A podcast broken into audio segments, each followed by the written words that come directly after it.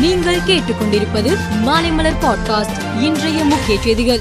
ஈரோடு கிழக்கு சட்டமன்ற தொகுதி இடைத்தேர்தல் இருபத்தி ஏழாம் தேதி நடக்கிறது. இதில் போட்டியிட ஜனவரி முப்பத்தி ஒன்றாம் தேதி முதல் வேட்புமனுக்கள் பெறப்பட்டன. முக்கிய அரசியல் கட்சி வேட்பாளர்கள் உள்பட தொண்ணூத்தி ஆறு பேர் வேட்புமனு தாக்கல் செய்தனர். அதன்படி மொத்தம் முப்பத்தி எட்டு மனுக்கள் நிராகரிக்கப்பட்டன.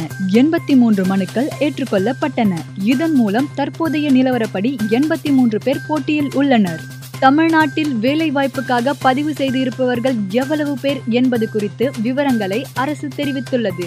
அதில் முப்பத்தி ஒன்று ஒன்று இரண்டாயிரத்தி மூன்றின் படி வேலைவாய்ப்புக்காக முப்பத்தி ஓரு லட்சத்தி நாற்பத்தி ஒன்பதாயிரத்தி முன்னூற்றி தொண்ணூத்தி எட்டு ஆண்களும் முப்பத்தி ஆறு லட்சத்து ஒன்பதாயிரத்தி இருபத்தி ஏழு பெண்களும் இருநூற்றி எழுபத்தி மூன்று திருநங்கைகளும் என மொத்தம் அறுபத்தி ஏழு லட்சத்து ஐம்பத்தி எட்டாயிரத்தி அறுநூத்தி தொண்ணூத்தி எட்டு பேர் பதிவு செய்துள்ளனர் என குறிப்பிடப்பட்டுள்ளது.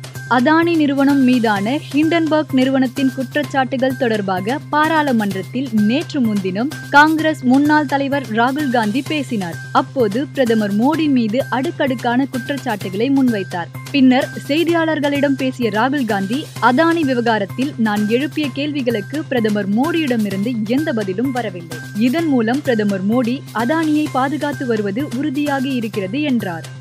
கோழிக்கோடு அரசு மருத்துவக் கல்லூரி ஆஸ்பத்திரியில் பெண்ணாக பிறந்து ஆணாக மாறிய ஜஹாத்துக்கு நேற்று காலை சுமார் ஒன்பது முப்பது மணிக்கு சிசேரியன் அறுவை சிகிச்சை மூலம் குழந்தை பிறந்தது. ஆனால் குழந்தை ஆனா பெண்ணா என்பதை சொல்ல தம்பதியர் மறுத்துவிட்டனர். ஜஹாத்தும் குழந்தையும் நலமாக உள்ளதாக ஜியா பவால் மகிழ்ச்சியுடன் தெரிவித்துள்ளார். துருக்கி சிரியாவில் ஏற்பட்ட நிலநடுக்கத்தால் பலி எண்ணிக்கை தொடர்ந்து உயர்ந்து வருகிறது.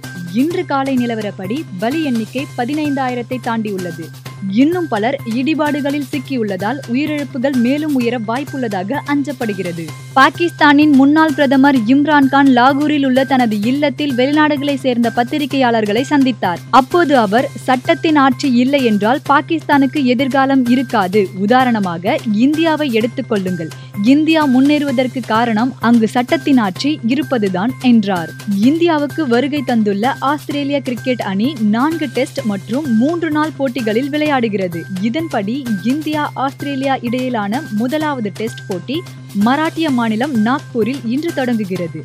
இன்று காலை ஒன்பது முப்பது மணிக்கு ஆட்டம் தொடங்கியுள்ள நிலையில் டாஸ் போடப்பட்டது. இதில் ஆஸ்திரேலிய அணி டாஸ் வென்று பேட்டிங்கை தேர்வு செய்து விளையாடி வருகிறது. மேலும் செய்திகளுக்கு மாலை மலர் பாட்காஸ்டை பாருங்கள்.